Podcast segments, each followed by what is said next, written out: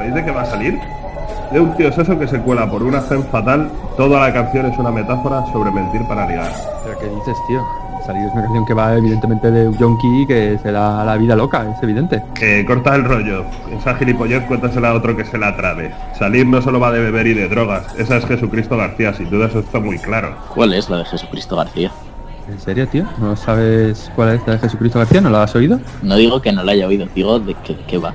Joder, es evidente de que va Jesucristo García, o sea, es una de las canciones más famosas de extremos y es su época de oro. O sea, todo lo que hacían era genial desde el Toya hasta Gila. Luego ya es discutible. Joder, me estáis liando con tanto rollo. Ya, ya no sé lo que estaba diciendo. ¿Qué coño era? Que salir es una metáfora del amor. Eso, salir va de, de un tío súper aburrido, más soso que una alfombra, que de repente conoce a una chica que es todo terreno y miente para poder follársela. En plan, no, si yo soy la hostia, yo salgo todo el rato, salir, salir, salir, salir, salir. Y de ahí el título de la canción, salir. Creo que me vais a volver loco al final. Si no queréis pagar, decirlo y ya está. En fin.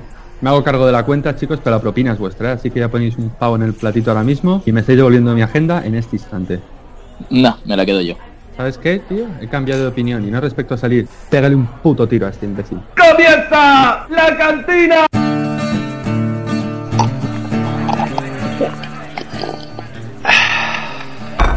Esto es La Cantina. Bienvenidos.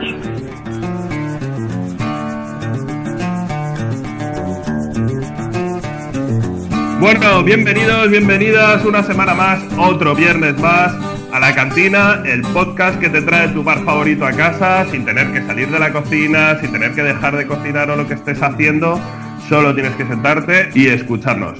Hoy está conmigo el de siempre, el de todas las semanas, al que llamas para que te resuelva todos los problemas, el señor lobo de este podcast, Charlie. Con muchas ganas de hablar de, de todo lo que vamos a hablar hoy, que sin duda va a merecer la pena y encantado una vez más de estar aquí contigo. Y por otro lado tenemos la suerte y el evento especial de que contamos con nuestro defensor de débiles, protector de inocentes y buen tío en general, Baldu. ¿Qué tal, Muy buenas. Encantado de estar aquí y poder hablar con estos dos titanes que tengo delante de, de cine. Ay, qué guay, qué guay, ¿eh? Va, va. Tengo muchas ganas de grabar este, este podcast, me hace ilusión. Hoy hablamos de cine entonces, ¿ya lo hemos decidido o qué? Decido que sí, Vale, vale, vale. Perfecto, me mentalizo ya. perfecto. Estamos todos ya concentrados, ¿podemos empezar? Podemos Vale. empezar. Una pregunta que me surge a mí. Eh, Daniel, director, guionista, productor, ejecutivo del programa. Eh, ¿Por qué está Banlu aquí? O sea, ¿Hay algún motivo para que tengamos aquí a Banlu o no? ¿O es casualidad? Cuéntame. Me gusta que me lo preguntes, ¿eh? porque parece que no estaba para nada en el guion. Balu está aquí precisamente porque, casualidades del destino, los tres que estamos participando hoy en el programa hemos ido al mismo colegio. Y de hecho, un poquito de ahí viene el nombre de, este podcast, que se llama La Cantina. Y no es lo que todo el mundo podría pensar, no es por un bar, no es por un restaurante, no es por una taberna ni por una posada. Nos La Cantina porque es la conexión de dos palabras, que es can, que en latín es perro, y tina. Y tengo que poner un poco en contexto geográfico. latín es Tina. En latín es jarra. Poniendo un poco en contexto geográfico, nuestro colegio, cuando íbamos a estudiar entonces, era un sitio que cerraba a las 10 de la noche porque entrenaban al baloncesto hasta entonces. Había una cantera muy importante de baloncesto. Y hemos tenido la suerte muchos de nosotros de quedarnos allí hasta las tantas, bien porque entrenáramos hasta esas horas o bien porque nuestros padres habían olvidado de recogernos.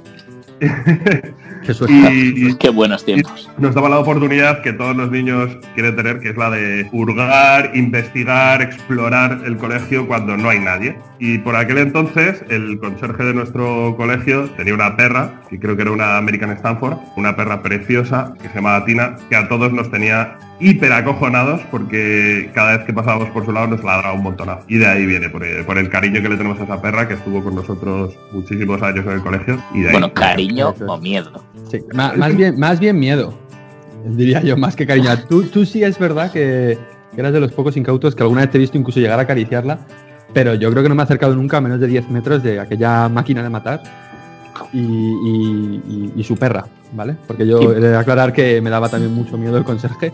Yo estaba, mi miedo estaba repartido entre ambos. Voy a dejarlo ya. A ver que sepa.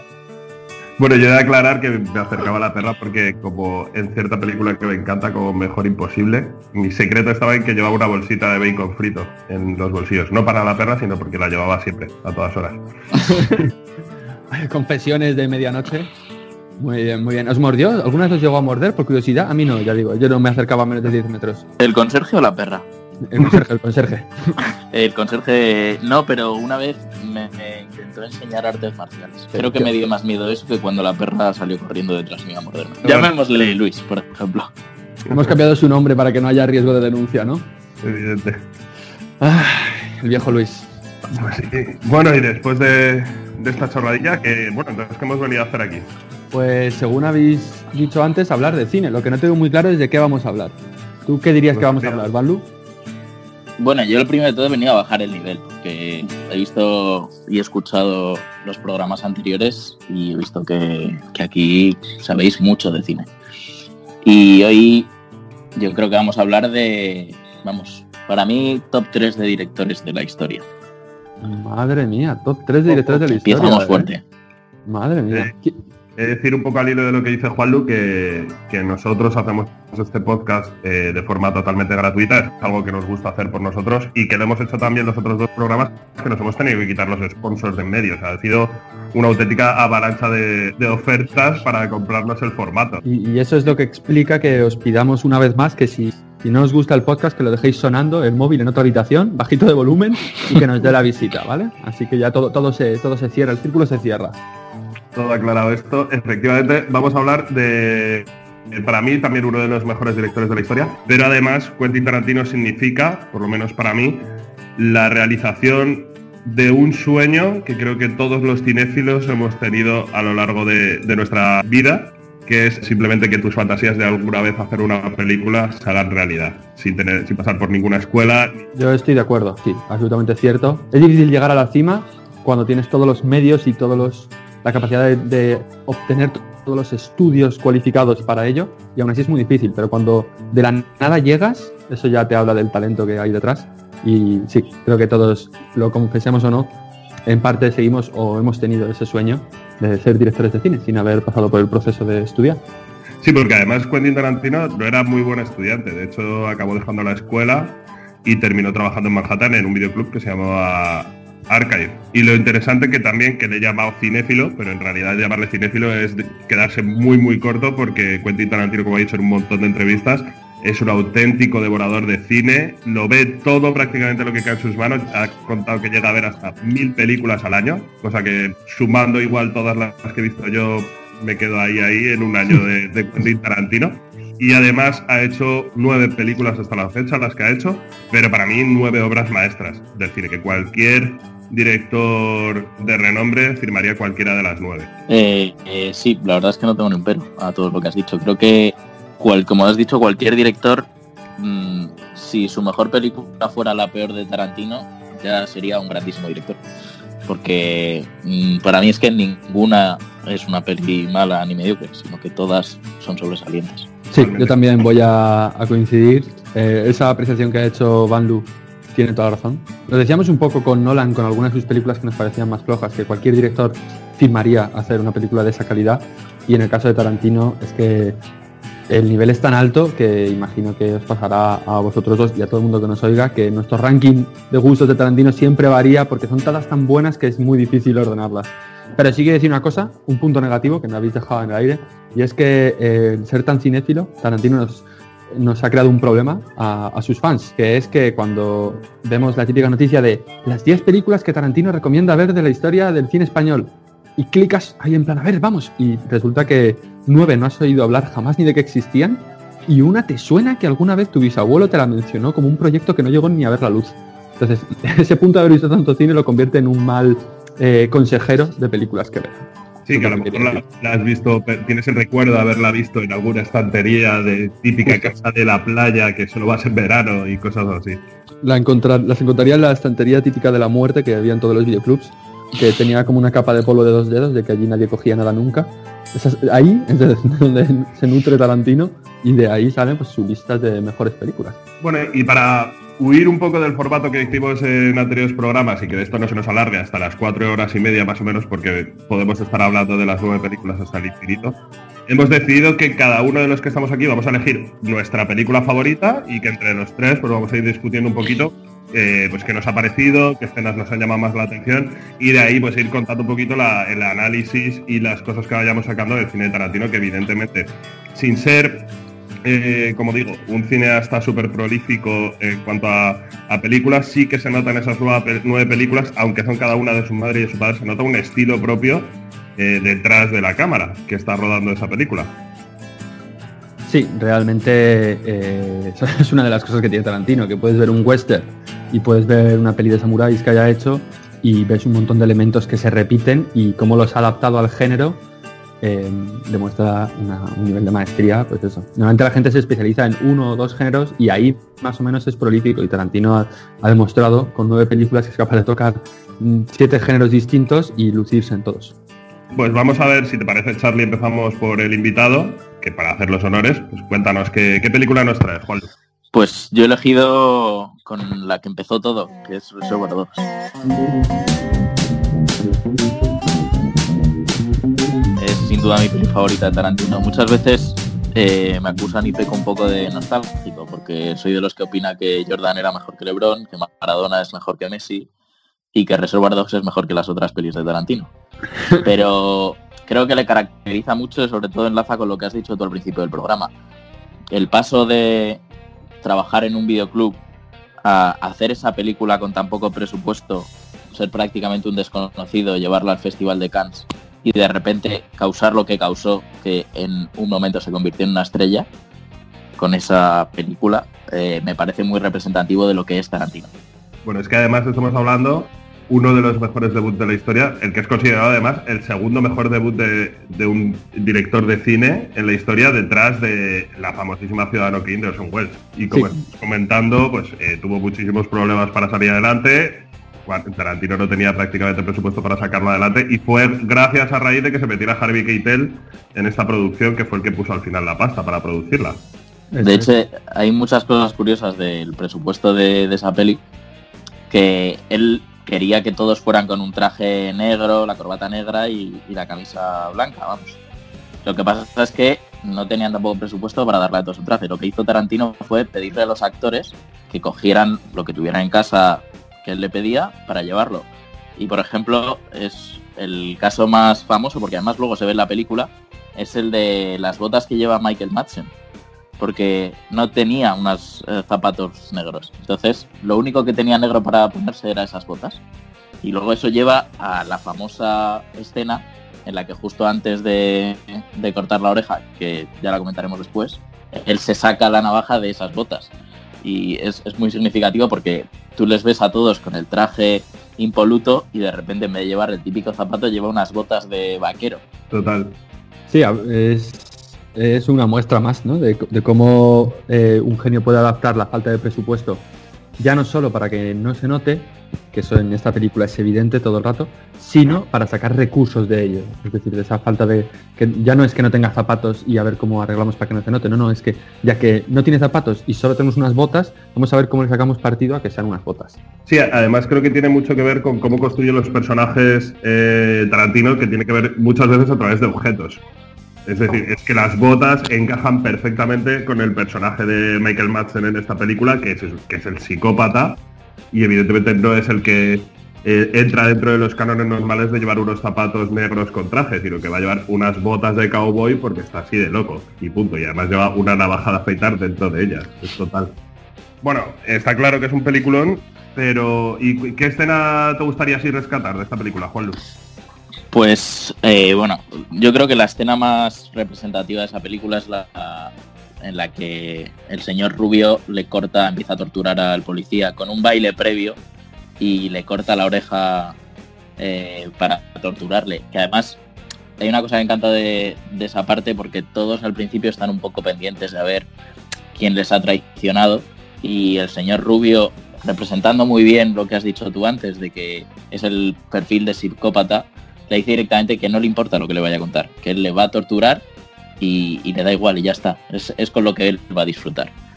Y me gusta mucho porque hay una parte que yo creo que es común en las pelis de Tarantino y es que sus personajes todos son muy representativos de, de, la película. O sea, muy pocas pelis de Tarantino verás unos personajes que no te transmitan, sino que es esencial. De hecho, él se encarga muchas veces de elegir por eso al actor, porque luego dentro de que les dirija, les deja muchísima libertad para, para actuar.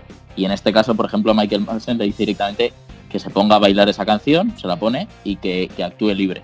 Él incluso cuando le corta la oreja, que sin ni siquiera mostrarte cómo te la corta, de hecho te aparta el plano, tú ya ves e incluso sientes el dolor que puede estar sintiendo solo con los gritos. Luego él se queda ahí con la oreja y dice que él quería hacer algo más, como para introducir en la peli. De hecho, lo de que le diga, coge la oreja y le grita que, que si lo ha oído, es una cosa que mete el propio Michael Madsen. Entonces eso me gusta mucho porque representa la libertad que le da a los actores para, para poder actuar. Bueno, es que tanta libertad que, que, creo que en el guion ponía simplemente baila. Sí, exacto. Sin ningún tipo de indicación más, en plan. Michael Madsen se pone a bailar. Entonces, ¿a ti qué te parece esta escena, Charlie? A mí me encanta. Tiene dos cosas que hace que me, me encanten. Una la acaba de mencionar Juan Lu, que es que no se ve como cortar la oreja. Y no se ve no porque Tarantino no es un director violento, sino porque no tiene un duro para mostrar de forma mínimamente realista cómo le cortan la oreja a alguien. Y creo que Reservoir Dogs, su mayor virtud, y a mí es el motivo principal por el que me encanta, es esa capacidad de mostrar un montón de cosas sin que sucedan. La mitad de la película no sucede esto, sucede en tu cabeza. Tú, los personajes se bajan de un coche, apuntan a la cámara y empiezan a disparar a unos supuestos policías que nunca se ven, porque no hay dinero para unos policías, ni para un coche de policía, ni para nada. Y consigue sustituir toda la película, todo lo que tendrías que ver, lo sustituye por diálogos. Eso es una cosa que me encanta. Y la segunda de esa escena, me encanta cómo cuando se va al coche Michael Madsen, la cámara le sigue al coche. En vez de quedarse con el policía y que te, dejarte esa escena a ver si puede liberarse o no, tal, nah. El policía se queda ahí, tú sabes que se ha quedado ahí y que va a volver y va a estar ahí. Y la cámara lo que hace es seguir a él tranquilamente, que no tiene prisa, que no corre, que no va tan tranquilo a su coche a coger un bidón de gasolina. Entonces me maravilla la escena. ¿Tú qué, ¿Tú qué opinas? Eso es que además es uno de los planos muy, muy típicos de, de, Tarantino, que es el de seguir al personaje por la espalda a ver qué es lo que va a hacer. Y otra de las partes que, que nos, que para mí hace tan realista esta escena eh, es, primero que la canción es diegética, que es una canción que, aunque esté sonando en la película, la, eh, están oyendo los propios eh, personajes. Que, que, es esa parte que cuando sale del almacén la canción se deja de escuchar. Y luego cuando vuelve a entrar, vuelve a subir el volumen, con lo cual te mete totalmente en la escena. Y una cosa que me encanta, que ya lo habíamos visto en Martin Scorsese, que es utilizar canciones populares o de folk o americanas, pero cuando Martin Scorsese lo que se encarga es de que la canción encaje perfectamente con lo que está sucediendo en la acción de la escena, aquí Tarantino lo que hace es lo contrario, es voy a meter una canción que su ritmo, su sentido y su melodía es alegre y optimista y la voy a contraponer con una escena de violencia máxima, que a mí además es que las imágenes es de repulsa absoluta. Cuando le veo ya la oreja cortada, no puedo seguir mirando esto. Incluso el propio personaje te representa ese un asco de que cuando él acaba de cortarle la oreja, que le da absolutamente igual lo sanguinario que sea, se limpia con desprecio y con asco en el traje del policía. Por segunda vez, porque es la segunda vez sí. que lo hace. La primera vez que le pega una torta, igual se limpia. Y creo que es esa manera de hacer, yo creo que tiene Tarantino, de hacer una violencia tan extrema, pero que a la vez resulte tan atractiva al, al espectador. Primero, deshumanizando un poco al personaje, que en esta escena no es tan, no es tan evidente, pero en, en, otras partes de otras películas sí que lo hace, deshumanizando uh, a los malos, y luego metiendo esto directamente, que es el, el canciones que son un oxímoron estético de, de, lo que está sucediendo. Lo de las canciones es un mérito absoluto, porque aparte de que todas las bandas sonoras es que te, te meten completamente en la película, eh, yo, por ejemplo, igual en Estados Unidos sí que es más conocida, pero yo aquí con la gente que conozco, esa canción solo la asocias a, a, esa escena y a Tarantino. No la asocias nada más. Bueno, es que además Tarantino con esta canción se gastó todo el presupuesto que tenía para música. El resto, el resto de la música que suena en la película es porque su agente eh, o su productor negoció muy bien los derechos de autor para poder eh, poner esta canción y le dejó poner otras. Pero su idea era que solo iba a sonar esta canción en toda la película y que sabía gastarse todo el presupuesto en eso, era eso, y ya está.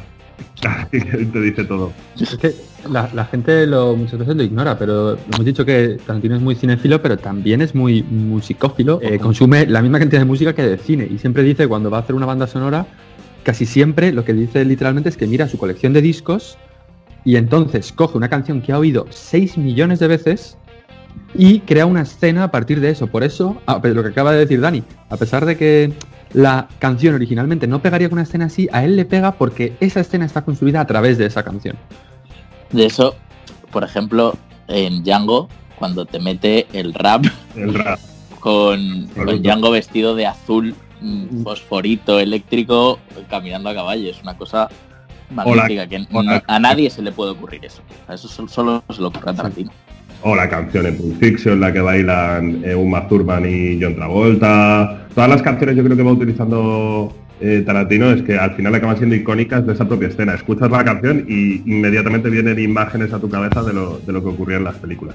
Hay una cosa de esa escena que, que también es particularmente genial, que es al, al señor Rubio nos lo han presentado toda la película que se habla de él como un psicópata y tú no has visto hacer nada. Entonces, eso le da mucha fuerza cuando aparece en escena con el poli, ya sabes qué personaje es, no hace falta que haga nada, ya lo sabes, y por eso le permite tener esa sonrisa burrona y todo, y no mostrarse amenazante porque ya da miedo.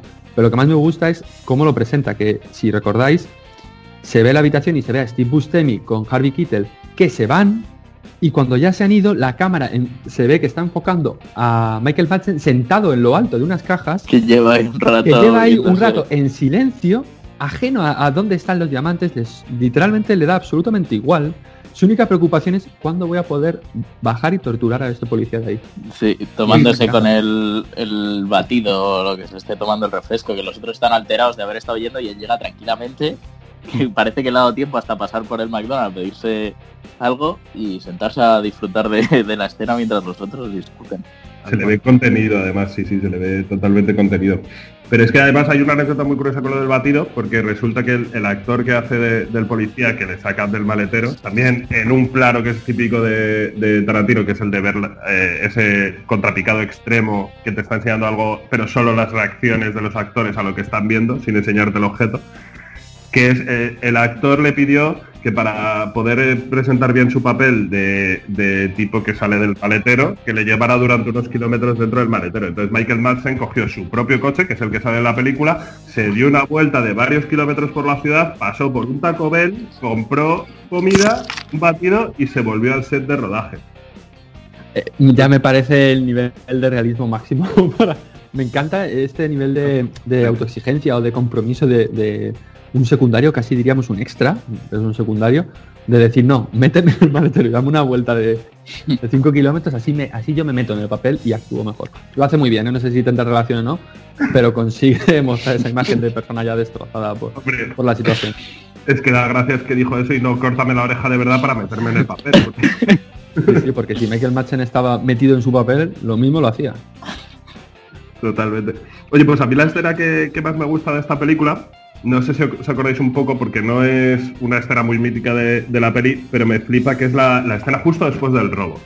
Y esto me da pie a que la película se introduce con el famoso diálogo y tal.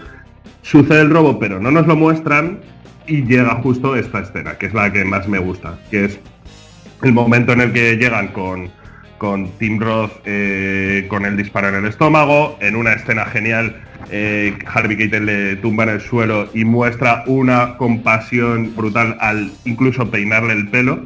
Me parece tremendo Sí. esa compasión que muestra un gángster que hasta hace unos segundos ha estado disparando a policías y robando una joyería. Y cómo esa escena poquito a poco se va convirtiendo en una escena de tensión que acaban con Steve Buscemi que entra en escena más tarde, discuten sobre qué es lo que ha ocurrido en el robo, con lo cual te va explicando qué es lo que ocurre en el robo, y acaba Steve Buscemi en el suelo apuntándole con una pistola y Harvey Keitel también apuntando a Steve Buscemi en un clímax máximo. O sea, es que me parece magistral como poquito a poco con ciertas cosas, con el diálogo, básicamente que es lo que hace Tarantino, que a través del diálogo eh, primero construye los personajes, pero también construye la tensión, acaba, acaba con ese clímax brutal en esta escena. De hecho, yo creo, ahí, aparte de las escenas, la música y todo lo que decimos, si tú te imaginas una, o sea, si piensas una imagen de la película, seguramente esa, de Steve Buscemi en el suelo apuntando a Harvey Keitel. Y luego, lo que dices tiene mucha importancia, porque al final supone un hilo conductor que te lleva al desenlace de, la película y qué es lo que importa al final y por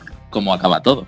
Es cierto que parece que el tema es el robo y donde acaban las joyas o los diamantes, pero al final eso te va importando menos. Te importa mucho más la relación de los personajes y, y ese encuentro que tienen eh, Harvey Keitel con Tim Roth cuando le han pegado el tiro. A mí además, esa, tensión que va creciendo entre Harvey Keitel y Buscemi, que es genial y por suerte eh, la construye con los, dos mejores actores que había en ese momento en esa película, casualmente, ¿no? Son esos dos los que elige para ese diálogo que es larguísimo, que va fluctuando, pero siempre como pi- pico de tensión, rebaja, pero nunca rebaja hasta donde estaba antes. Siempre vuelve a subir, baja un poco menos, sube y así. Tiene un momento que es magistral, que es cuando Bustemi ya le ha, dicho otra vez que tiene, que tiene que haber una rata, que tiene que haber un infiltrado. Es que hasta por lo que yo sé podría ser tú, a Harvey Keitel. Y el- y Harvey Keitel se enfada y se gira y dice, pues por lo que yo sé podría ser tú. Y la reacción de Bustemi es, es una característica de Tarantino. La reacción de Bustemi es, por fin empiezas a usar la puta cabeza. Claro que podría ser yo. Y eso me encanta porque una de las maravillas que tiene Tarantino es que los personajes actúan realmente como esos personajes son. Y ese tipo que está tan paranoico pensando que hay un infiltrado, no se toma a mal que alguien piense que puede ser él. Eh, por- entiende que es lo normal que otra persona lo piense. Cuando lo fácil sería que se enfadara y en ese momento saca la pistola y ya tienes la misma escena. Y eso me encanta. Es como el, el mejor argumento para defender lo que él dice. Justo. El, el momento en el que tú piensas que yo soy una rata, perfecto, ya estás en mi pensamiento. Igual ahí no creéis que a lo mejor los, los colores, que yo creo que ni de coña, que, que no es algo casual. Que el señor blanco sea el que parece el más inocente de todos y además, de hecho, es el que al final no se sigue creyendo que lo- el señor naranja es el inocente, Mm. que no es la rata. Y el señor blanco que simboliza pues la inocencia, la pureza y demás, ¿no? La Pues- verdad que nunca había pensado lo de los colores, si te digo la verdad. Pero No sé qué, no me acuerdo qué colores tenía cada uno, si te soy sincero. Con lo cual. Buscemi era rosa, No eh. Tim Roth es naranja, Naranja. luego está el señor Sí. rubio y luego el marrón y el azul, son ahí. Tarantino y el otro que muere. El señor Rubio es un tío moreno, con lo cual, pues a lo mejor es que no es lo que aparenta, yo qué sé. Porque es el psicópata, ¿no? Igual, es la, la imagen de seducción, porque además, de hecho, lo que a mí me pasa con el señor Rubio es que toda la escena antes de la escena que hemos hablado antes, no tienes claro que sea un psicópata, simplemente te lo dice el otro, pero Sí. eh, tal y como él actúa, dices, a mí de momento no me da señales de que sea un psicópata. De hecho, Eso hasta que se van y dices, ostras, que lo es. Absolutamente lo es. Claro, ahí es, es la escena esa en la caja cuando cae y ahí es cuando dices, espera, sí, seguro Claro. que es un psicópata y te lo demuestra en cuestión de minutos. Al final es lo Claro. que ha dicho Charlie, que a mí por eso me gusta tanto esta peli. Como bien me has presentado, Defensor de los Débiles y Reservoir Dogs es hacer tanto con tan poco. Justo. Tanto el bajo presupuesto como al final es verdad que tiene flashback en la imagen esa del bar, pero en realidad te mantiene una tensión durante más de una hora y media cuando todo está sucediendo en un sitio. Es en un escenario y lo que y sin mostrarte todo lo que ha ocurrido. Con lo cual, eso de verdad que me parece una auténtica maravilla. Y sin el nudo, porque no te ha mostrado el nudo. O sea, te ha mostrado la introducción y el desenlace. Cosa que es rarísimo en cualquier película de robos, porque en realidad esto no es una película de robos. Justo. Esa es la historia. Y eso es algo muy característico también de Tarantino, ¿no, Charlie? El hecho de que la estructura de guion sea totalmente desordenada y que no, que no siga un patrón lógico. Sí, la rarísima vez eh, cuenta una historia mínimamente ordenada. Siempre va dando saltos para decidir cómo te va dando la información y ahí reside gran parte de su éxito. De hecho, con esta peli he oído al típico, el típico cultureta de los que adoramos decir que es un plagio de otra peli asiática, tal, que es verdad que plano por plano coincide en muchas cosas, pero realmente eh, no tiene nada que ver. Cuando ves una y otra, y yo lo he hecho, la, la carga de tensión que tiene una y otra película no tiene nada que ver. Eso es como la has construido tú como director. Es como decir que la película Infiltrados de Scorsese no tiene valor porque está basada en Infernal Affairs y que también repite plano por plano. Y cuando ves ambas te das cuenta de que son dos productos totalmente distintos. Entonces, eh, totalmente de acuerdo contigo, Juanlu. Eh, no se puede hacer más con menos. Pero es que te digo más. Es que con mucho más dinero, muchísimo más dinero, no se puede hacer más de lo que ya hace esta película. Ahí, ahí reside el gran mérito, yo creo, de esa peli. Y es lo que tú dices de que le acusaban de que se había pegado o no. Al final, incluso lo que hemos hablado al principio de las recomendaciones de Tarantino pueden estar muy bien porque Tarantino, lógicamente, al ser muy cinéfilo, se nutre de muchas películas. Y todo lo que él luego hace en pantalla viene de muchas cosas que él ha ido viendo en su niñez, en el videoclub y todas las mil películas que ve. Pero eso no quiere decir que todos tengan el talento que tiene Tarantino para llevarlo a la pantalla. Y él se nutre de todo eso, pero te saca un producto totalmente distinto. La digestión que hace cada uno de sus ideas y luego cómo las gestionado es totalmente diferente. Y yo aquí voy a citar una frase de una película que me he cansado hasta la sociedad de citar, que es la de ha habido otros que lo han hecho mejor que tú y si no puedes mejorarlo, róbaselo y quédatelo. Justo. Y Tarantino luego además lo mejora.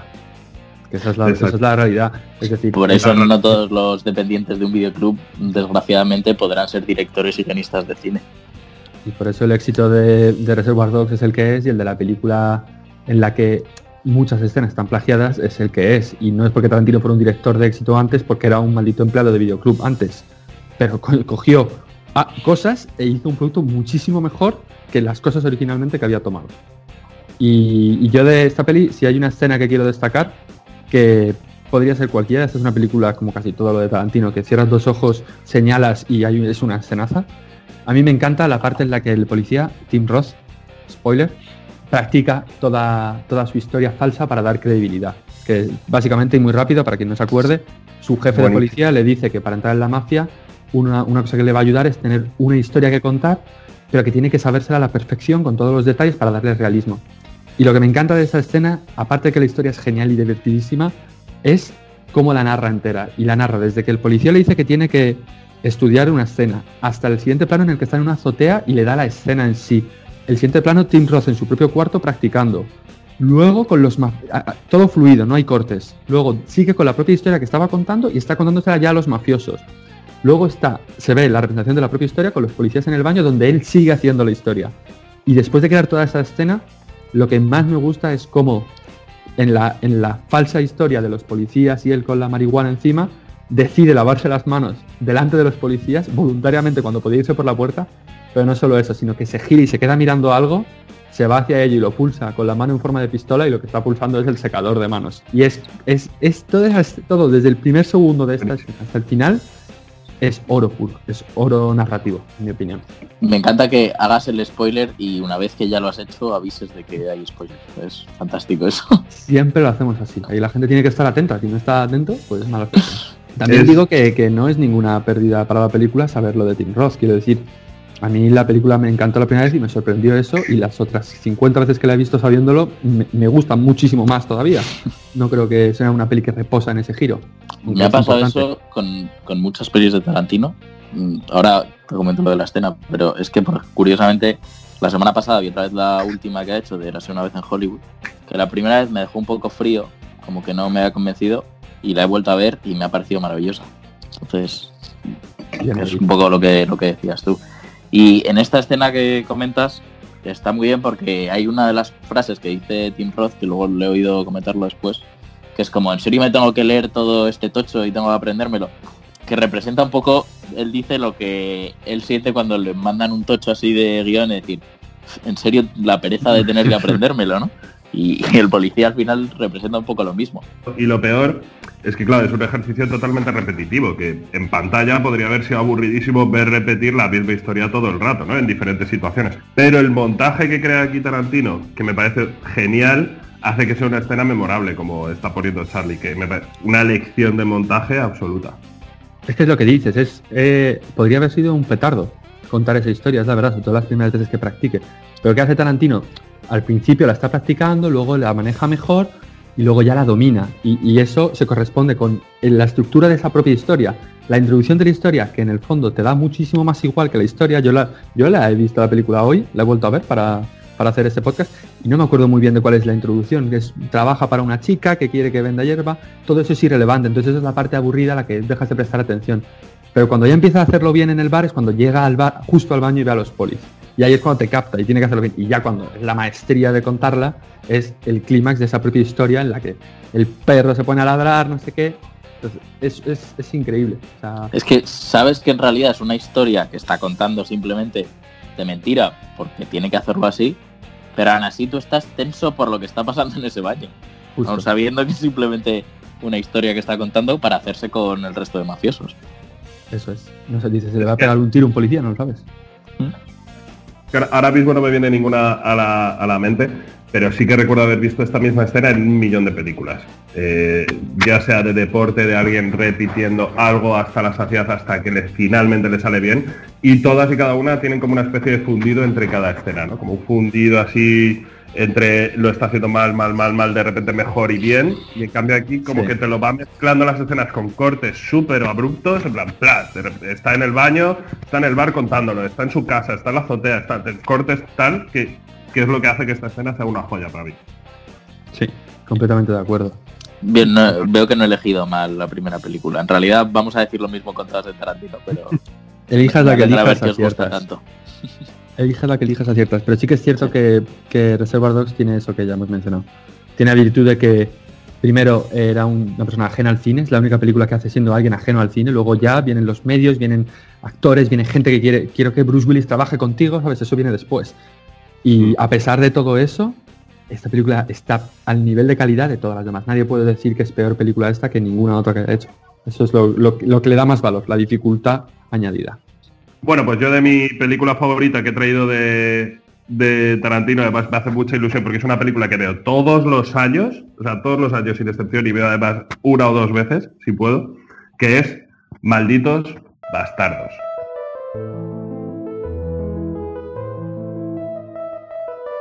Pues he elegido Malditos Bastardos, primero porque me encanta ya en sí la temática, que como sabéis algunos, pues soy historiador y me, me choca totalmente y me pega totalmente que, que sea esta película, porque lo que hace es directamente en el universo tarantiniano eh, construir como le hubiera gustado a él que fuera la historia, como que hubiera sido el desenlace de la Segunda Guerra Mundial. Y me parece maravilloso. Pero es que además me parece que es una película que construye unos personajes que primero resultan súper atractivos e interesantes, como es Hans Landa, como es el de, el de Brad Pitt, el Teniente Alto Rain, todos los bastardos me parecen brutales y la presentación de los personajes y, es una película que me encanta, ta- además por su estética también. Entonces esa es la que os traigo. ¿Qué os parece Malditos Bastardos, Juanlu? A mí me flipa, me flipa. Es una de las pelis. Además es que muy divertida, disfrutas mucho viéndola. O sea, estás pasándotelo muy bien cuando ves esa película. Y tiene un mérito brutal porque es una peli que hay que ver en versión original, sí o sí, por favor. Muy importante. Porque en español te la destrozan tra- traduciendo literalmente prácticamente todo, incluso la escena del bar, que es mitiquísima. Pero, joder, tiene un mérito tremendo porque la realidad es que en versión original, como decía, gran parte de la película está rodada en otros idiomas. Que no, piensas eso. Además venía de haber hecho, creo que era, no sé, la, ul- la, la anterior, cuál era la de Death Proof o la que, le- la que de Greenhouse, esta es la que le tocaba. Y que había sido, creo, en taquilla un horror, había sido un batacazo tremendo. Y entonces se atreve a hacer esto y, y a cambiar totalmente lo que pasa realmente en la historia. Son cosas que no se te pasan por la cabeza hacer o que a alguien no se, no se le pasa por la cabeza hacer. Y él se atreve y encima te, te saca esta obra maestra. Es que además, un poco al hilo de eso de lo que decías de la versión original, es que creo que solo el 30% de la película se habla en inglés, es tremenda. Y por otro lado, eso que hablas de que eh, solo él se atreve a hacerlo, normalmente sí que se ha, se ha hecho en otras películas, típicas comedias de, de Estados Unidos, que se inventan la historia al final, pero aquí es una película que es divertida, pero no es en clave de comedia. Esta película es una película seria. No sé qué opinas tú, Charlie. Opino que esta película representa otra de las virtudes de Tarantino precisamente, que es su capacidad de hacer comedia con escenas que no son de comedia. Y está presente en toda su filmografía. Continuamente en sus películas de repente te empiezas a reír con algo que está pasando hecho para reír en, un contexto inmediato, o sea, de la frase anterior y la siguiente, que para nada es comedia. Y es, increíble cómo rompe esa tensión metiendo buen humor. Ha seleccionado esta película, ¿no? Cada uno ha elegido su favorita y, y voy a recuperarlo del ranking.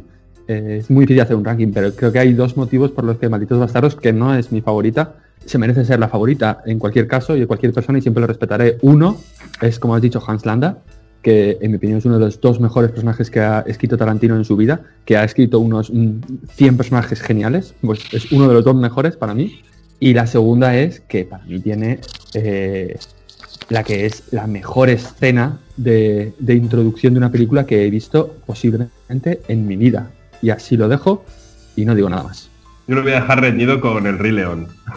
Sí, bien, me, has, me has hecho daño ahí porque a, también... riesgo de que me, a riesgo de que me linchen, pero el inicio me flipa.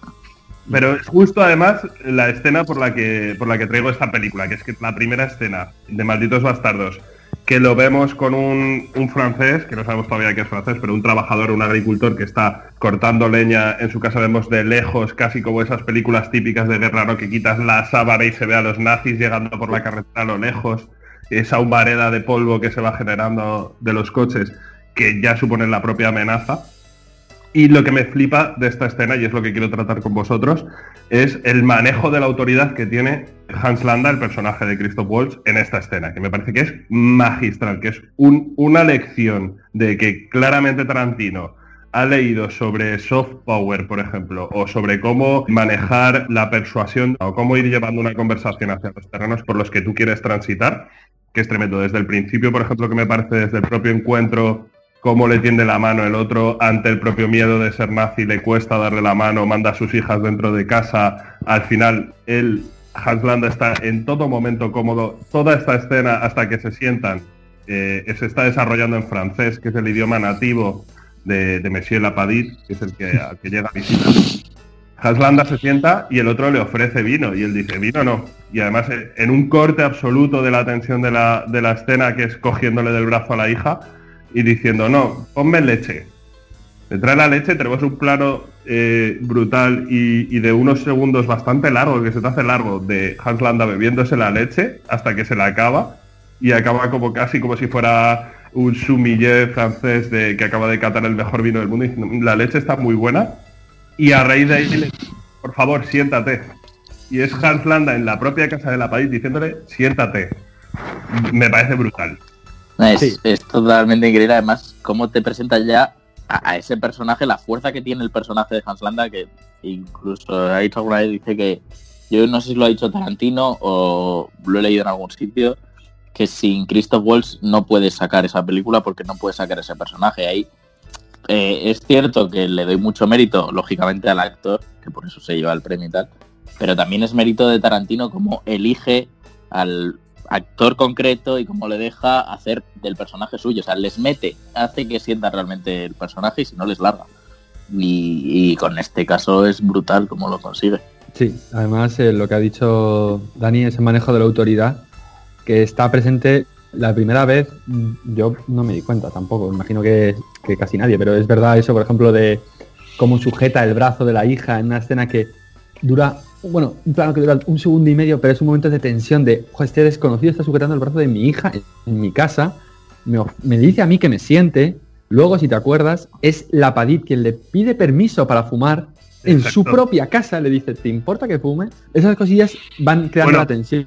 Dime, Es que la, res- la respuesta ahí de Landa es absolutamente brutal, que es la de, por favor, está usted en su casa, fume. Sí. Directamente, directamente, o sea, ya hasta luego. Y, y además entronca justo porque ahí es cuando el, el punto de inflexión, yo creo, de esta escena es cuando eh, Hans Landa le pide que se siente, le pide que sus hijas se vayan de, de la habitación porque van a discutir los temas serios. Él en ningún momento su autoridad está basada ni en, ni en la fuerza física, ni en la intimidación eh, corporal, ni siquiera en los gritos. Él todo el rato está siendo el invitado perfecto en la casa. Y ahí le dice, podemos cambiar al inglés, creo que estoy abusando de mi francés y en algún momento me voy a avergonzar a mí mismo de cómo lo utilizo.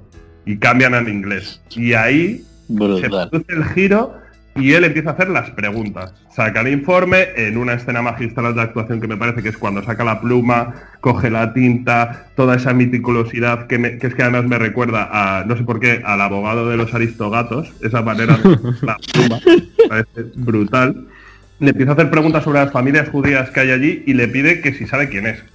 Es que esta propia escena en sí, además a mí me parece que es como una película en sí misma, porque tiene una introducción un nudo, que es cuando le pide cambiar, que es este momento, y el desenlace final, que es cuando él, en, unos primeros planos que cada vez se van acercando más a las caras, a, de- a la Padid, que cada vez le vemos más consternado, más triste, más preocupado, agobiado, y al otro cada vez más serio, y finalmente le hace la pregunta de, ¿está usted escondiendo enemigos del Estado en su casa?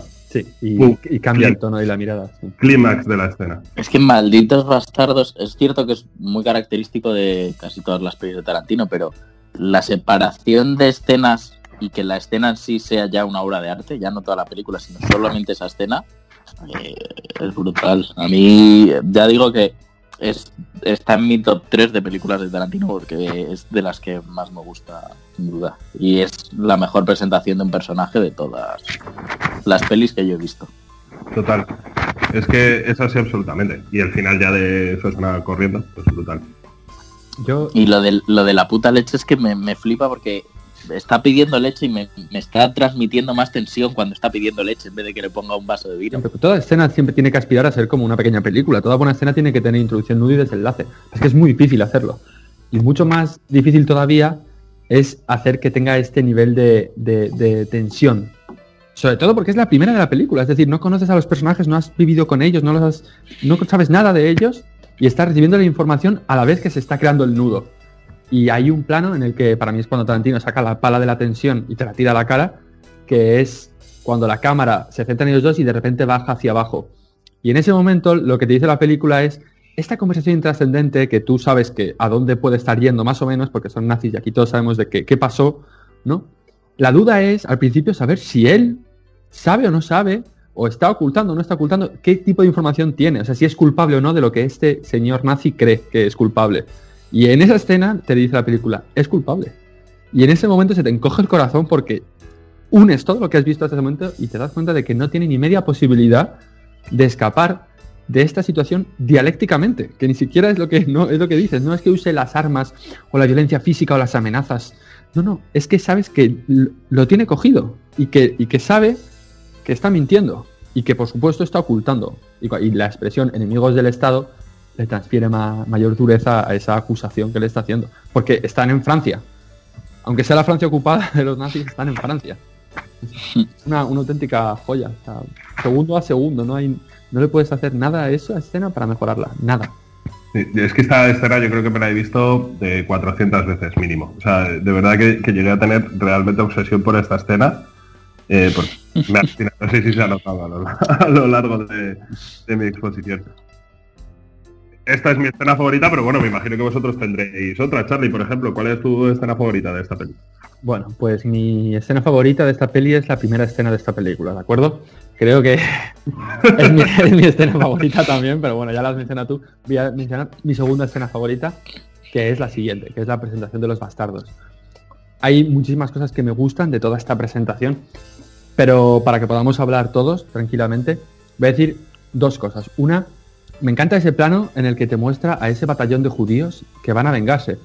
Eh, la venganza, también lo podemos mencionar, eh, es como un elemento central de, todas las películas de Tarantino, en mayor o menor medida. En algunas directamente es la trama principal va de eso.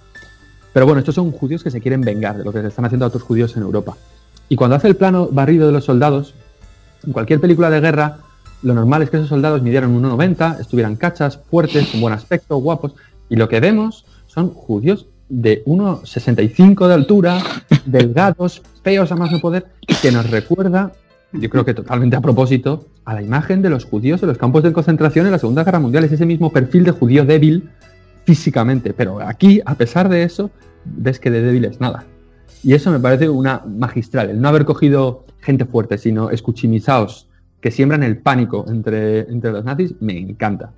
Y la segunda cosa que me gusta eh, muchísimo, muchísimo esta escena es esa, ese eh, contrapunto que da el personaje de Hans Landa. En esta peli, el malo, el, el villano, aunque Tarantino dice que nunca escribe villanos, escribe otro- otros personajes antagonistas, el villano es un tipo de modales eh, excelentes, educado, limpio, tiene un millón de virtudes. Y los buenos de esta película no tienen ninguna, más allá de que coincidimos con, con su objetivo, pero más allá de eso no tienen ninguna. Eso es otra cosa que me parece genial, que los buenos son atacan por la espalda, son traicioneros, son mentirosos, son despiadados, son sangrientos, son crueles, se ríen del dolor ajeno y esos son los buenos. Y a pesar de todo, son los buenos y en ningún momento dejas de empatizar con ellos, a pesar de todo esto. Bueno, es que hasta piden las caballeras, ¿no? Es una memorable Brad Pitt con ese acentazo y esa y esa y ese tono de voz que dice 100 Nazi me parece brutal. Es Hago que- inciso aquí para que decir que Brad Pitt es un puto actorazo, por mucho que a veces se le critique y se diga que está ahí por su cara bonita, me parece buenísimo. yo no diría buenísimo, A mí me, Pero- pero es que sí- a mí me gusta Sí mucho. creo que entre la gente que es mu- mucha que piensa que solo es una cara bonita y la gente que piensa que es un actorazo, creo que la realidad está mucho más cerca de los que creen que es un actorazo. Tiene grandísimos papeles. Este es uno, con Tarantino luego tiene otro con el que gana el Oscar, Hmm. pero sí. Y esa forma de hablar tan característica suya, con ese mentón salido hacia afuera todo el rato en plan Esnifando total, tabaco. lo estás viendo y dices, joder, es que no me extraña que este pida 100 cabelleras. Y me gusta mucho luego el respeto que le da la película a, a un general nazi, si os acordáis, al que muere a batazos, spoiler, que le piden que salve su vida de morir a batazos, porque sabe qué destino le espera, señalando dónde están las tropas suyas ocultas y decide no hacerlo. Y cuando el oso judío llega con el bate en una escena memorable, saliendo de la cueva con el ruido y saliendo ahí con los hombros peludos, impactante a más no poder, y le toca con el, con el bate ensangrentado, sabemos de sangre de nazi, la medallita, dice, ¿te la dieron por matar judíos? Y le responde el otro, me la dieron por valor, bravery, responde. Y a mí eso, por ejemplo, me parece genial en la película. Ese, ese punto de darle dignidad al- a un enemigo concreto y no meterlos a todos en un mismo saco de despiadados, no sé qué, Mm.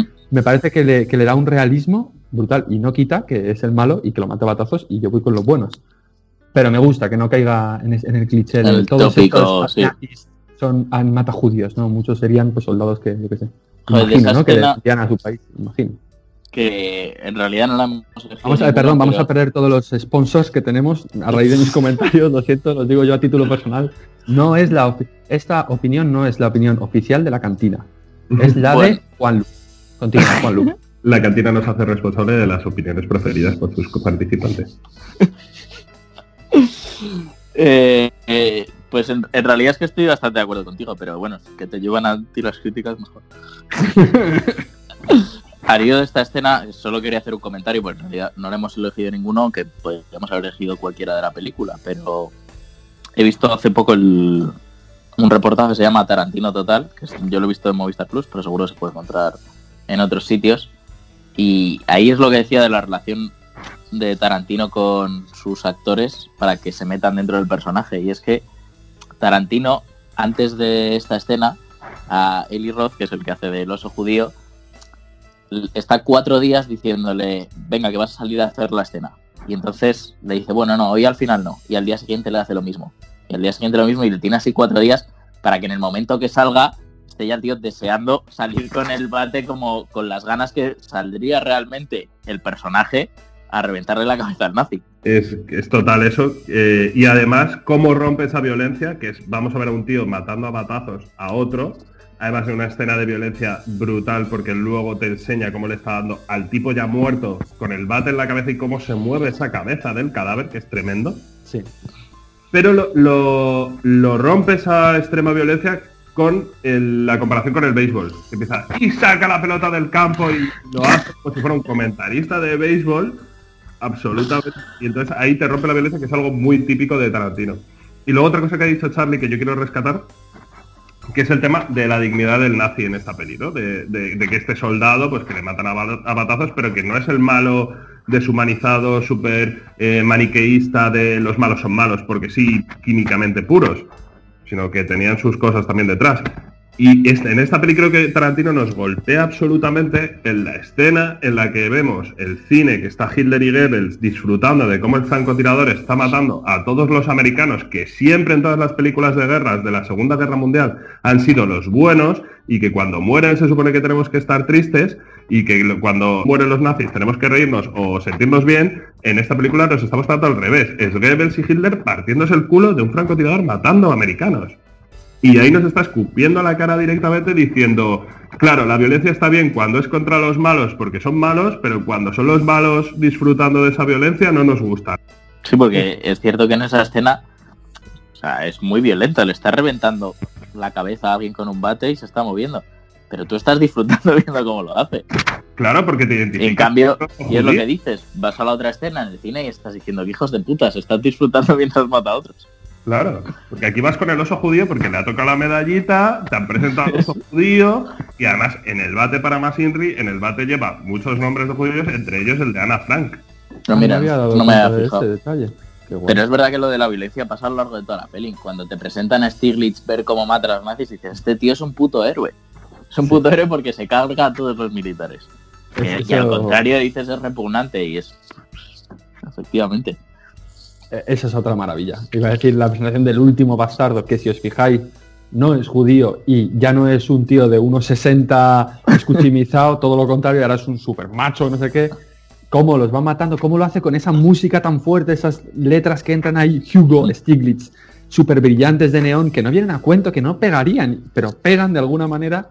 Y el final de cómo le, liberan y llega Brad Pitt y la primera frase que le dice no es hemos venido a liberarte ni nada así, sino We are huge fans of your, of your work. Somos, somos grandes admiradores de tu trabajo y venimos a preguntarte si quieres volverte profesional. Eso es lo que dicen.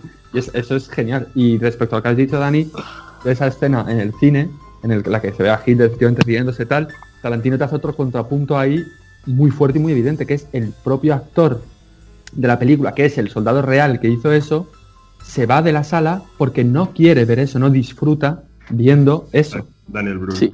Otra parte de ese personaje que en teoría es el malo, igual que hablamos de al que le revientan la cabeza con el bate, que muestra el valor, este personaje que es un ídolo en Alemania no, se siente orgulloso de ello, de eso en parte, y no quiere disfrutarlo. Entonces te muestra esa parte de humanidad también de la, del alemán.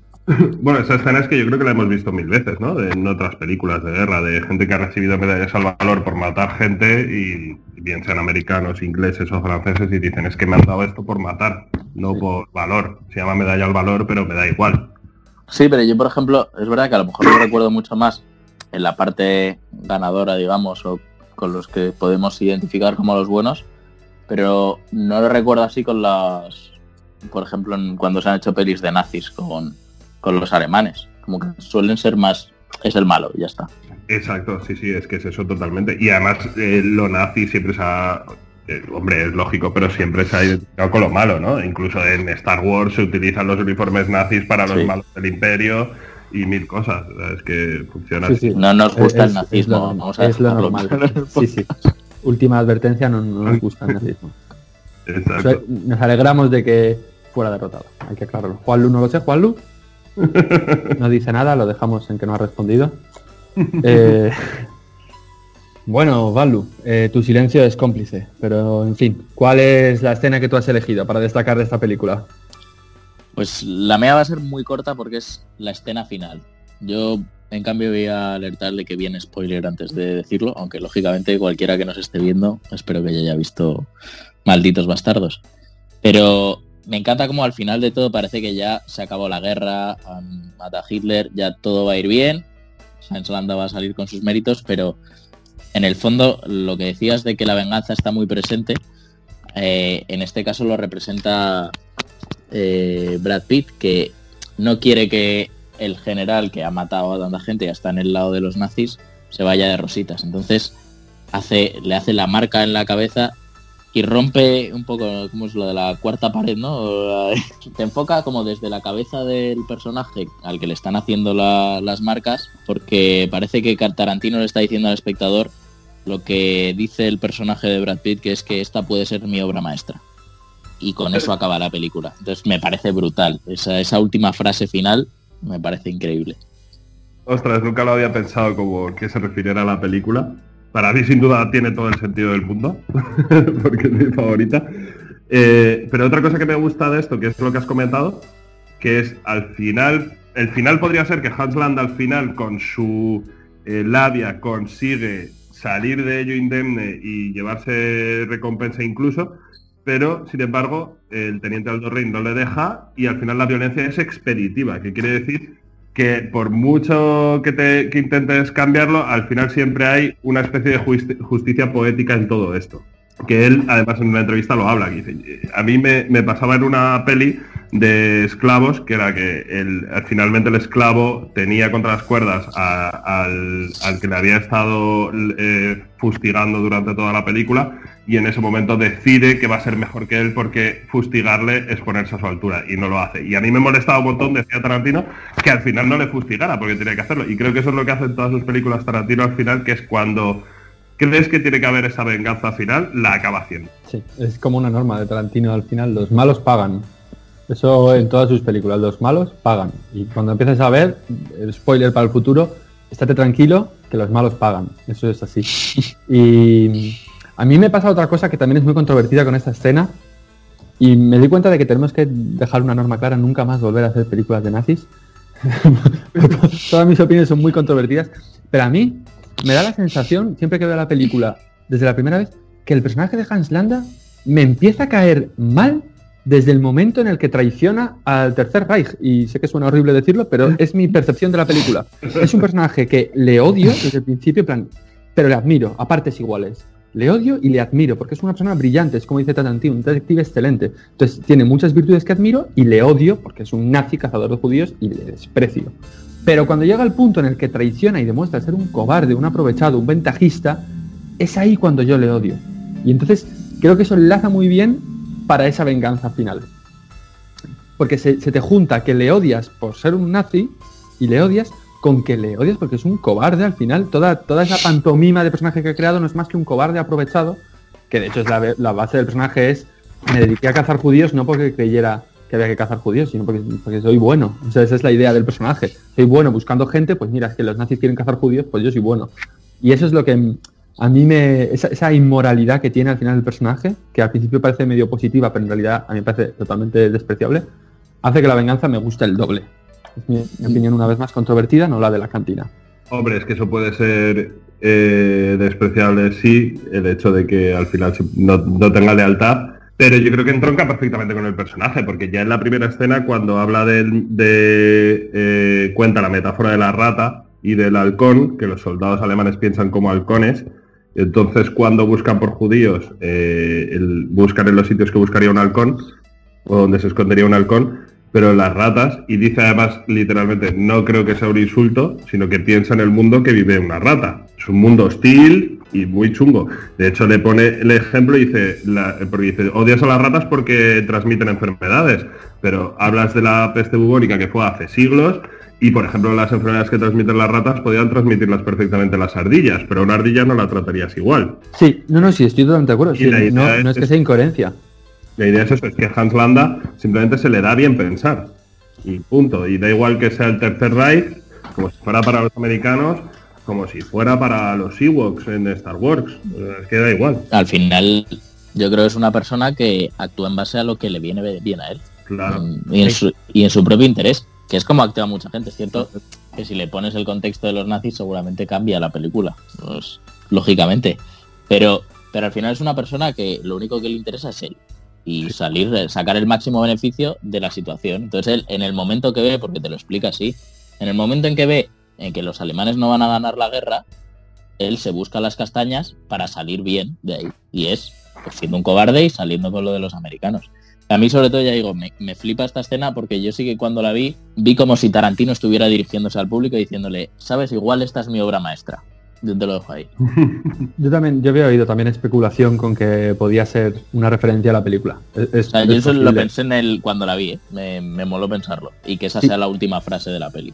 No sabía que había esas teorías, pero mira, me congratula saber que hay gente que piensa como ella. Sí, que es una película muy redonda. O sea que sí puedes perfectamente considerar que haya alcanzado una cota de perfección extrema. Pero bueno, solo respondiendo, no estaba diciendo que fuera incoherente el personaje, el personaje es totalmente coherente. Evidentemente, cualquier personaje que escribe Tarantino es súper coherente con él mismo. Y especialmente, como hemos dicho, este es un, para, para mí uno de los dos mejores que ha escrito. Lo que digo es que esa constatación de que no tiene ningún tipo de moral, ni ética, ni principios, a mí hace que el personaje me moleste más de lo que me molestaba antes. Y por eso digo que es algo muy difícil de decir, pero si él hubiera sido una persona concienciada con esa causa horrible que está llevando a cabo, le respetaría más que lo que le respeto cuando confirmo que efectivamente no es una persona concienciada, sino es uno que se vende al mejor postor. Y cinco segundos de historia, eh, todo lo que pasó en la Alemania nazi nunca habría sido posible sin un mogollón de gente que no era acorde a esas ideas, pero sacó provecho de esa situación, mm. manteniendo su trabajo, mejorando, haciendo lo que fuera. Entonces, eso es lo que hace que se me sume el desprecio, no que sea incoherente, sino que mm, respeto siempre más a la gente que tiene unos principios, aunque no me gusten, que a la gente que no tiene principios y se vende al mejor postor. Eso es lo que quería decir. Totalmente. Oye, ya hablando de aprovechar, y si aprovechamos ya, que yo creo que esta película la hemos hablado ya suficiente, nos estamos dejando un montón de cosas por comentar, como por ejemplo la escena del bar mítica que están jugando a adivinar quién, es, quién soy. Nos hemos dejado de comentar por varias cosas. ¿Quieres comentar algo más, Charlie? Sí, porque me matan y lo siento una vez más, pero mi novia me lo ha exigido antes y está ahora señalándome solo para decir muy rápido que su escena favorita es la escena del cine cuando se quema todo con las películas y aparece la cara sobrepuesta en el humo y dice esta es la cara de la venganza judía, porque los judíos nunca, nunca se revelaron, nunca se pudieron vengar de tantas atrocidades y le encanta esa escena por lo que representa. Eso es todo, he cumplido. Diana, eh, eh, en el programa, cuando quieras te vienes a, a grabar con nosotros, Diana que será un placer. Por suerte no lo he oído. Continúa, perdona, que tenía que decir lo que me mata. Continúa. bueno, pues terminamos con la obra maestra de Tarantino. Eh, nos estamos dejando por el camino un montón de, he dicho escenas, pero también nos estamos dejando por el camino un montón de películas. Evidentemente no las vamos a tratar. Si queréis que tratemos toda la filmografía de Tarantino, pues eh, darle muchísimo amor a este podcast y en algún momento pues nos, nos lo plantearemos. De momento vamos con la película que ha, elegido Charlie como su película favorita de Tarantino, que es... Los odiosos 8.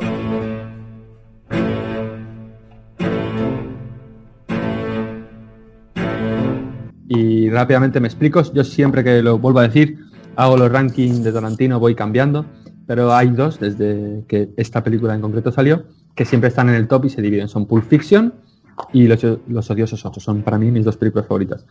Y he optado por esta porque considero, bueno, hemos considerado en coloquio global que Pulp Fiction tiene muchas más similitudes con Reservoir Dogs y por tanto podría ser repetir muchos temas. Así que Los Odiosos 8. ¿Qué tiene Los Odiosos 8 que para mí la hace tan maravillosa?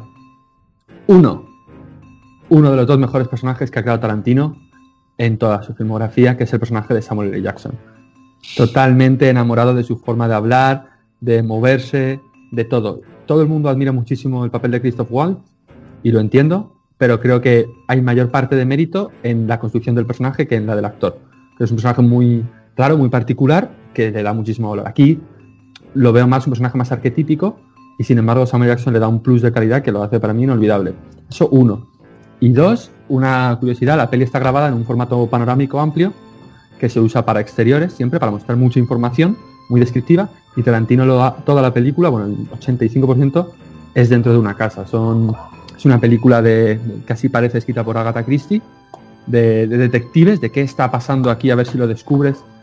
Y para mí es una absoluta maravilla. Em, no sé, quiero, quiero saber qué pensáis vosotros de esta película. ¿Os gusta? ¿No os gusta? Eh, ¿Dani? Eh, la he vuelto a ver hoy para preparar el programa.